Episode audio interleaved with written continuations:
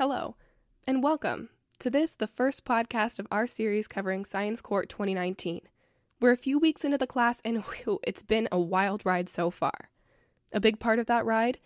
Figuring out what the heck we're doing this year. So let's start with the basics. What is Science Court? I asked a few of my classmates how they describe this class to someone not in the class.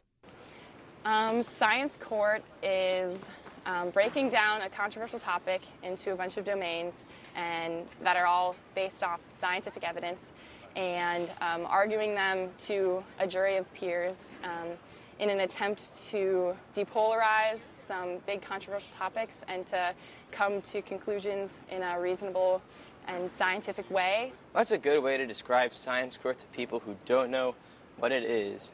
Well, um, research and open mindedness. Like, boom, boom, there it is. Essentially, what we're doing is taking one controversial issue, studying it through the lens of different domains like social psychology and economics, and then putting the issue to a jury of citizens with a mix of views and backgrounds. The science team takes care of the research, finding academic literature and scientific backing for each and every claim made by the legal team during the mock trial, hence the name Science Court.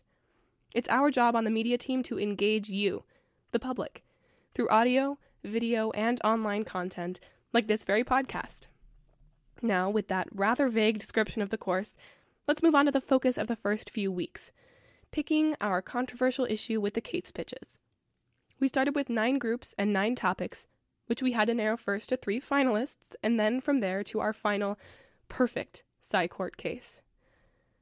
To get you all, the public audience, involved in our process, we live streamed our three finalist case pitches to the public and asked for your vote.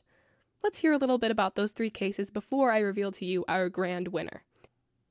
All right, case one drugs, or more specifically, the rising cost of pharmaceutical drugs in the United States. The problem? The cost of prescription drugs present a barrier for affordable medications needed by people. The solution? Well, the one proposed by Team 1 was that the U.S. federal government should enact legislation to regulate drug pricing for the general U.S. population. The pharmaceutical drug team investigated the economic, health, sociological, and more domains related to regulating drug prices, which you can check out in full via the link to the live stream on our website, scicourt.umn.edu. On to case two nukes. Okay, Maybe I shouldn't talk about this case like it's referring to a weapon of mass destruction, although you can't deny it made for a catchy episode title. Case 2 was actually discussing nuclear power in the US. The problem? Nuclear power, a clean, sustainable, and efficient source of energy, is underutilized in the United States. The solution? Well, Team 2 proposed that the US government should increase funding for the development and construction of nuclear power plants, with the aim of significantly increasing nuclear power use. Phew, that sounds scientific. However, this issue isn't limited to the nitty gritty nuclear physics involved in nuclear power. In fact, the case covered domains including national security, foreign policy, economics, and social psychology. And I don't know about you, but amidst the talks of a second mass extinction and climate strikes recently in the news, a clean and sustainable source of energy seems too good to be true. And last but not least, case three cars.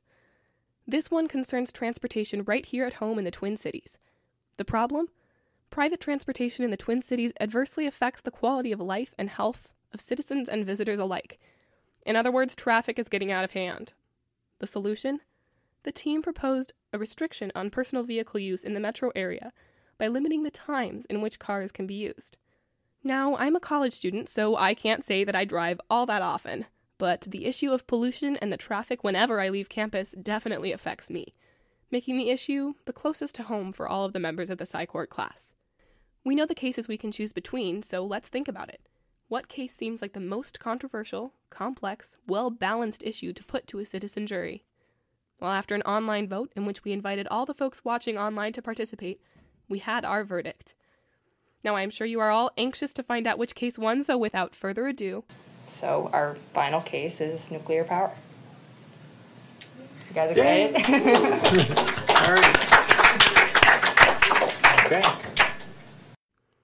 The nukes have it. Professor Tadmore was a little surprised by this result, and he wasn't the only one. but we are all very excited to announce that our case for this year in Science Court will be the issue of increasing the use of nuclear power in the United States. And before we wrap up this podcast, I'd like to leave you with a few reminders. Make sure to follow the case this semester on our website, scicourt.umn.edu, or on Instagram and Twitter at scicourt. That's S C I Court. And second, be sure to tune in next time as I start to take nuclear engineering and break it down for you, the way we here at Science Court will be doing for a jury in a couple of months.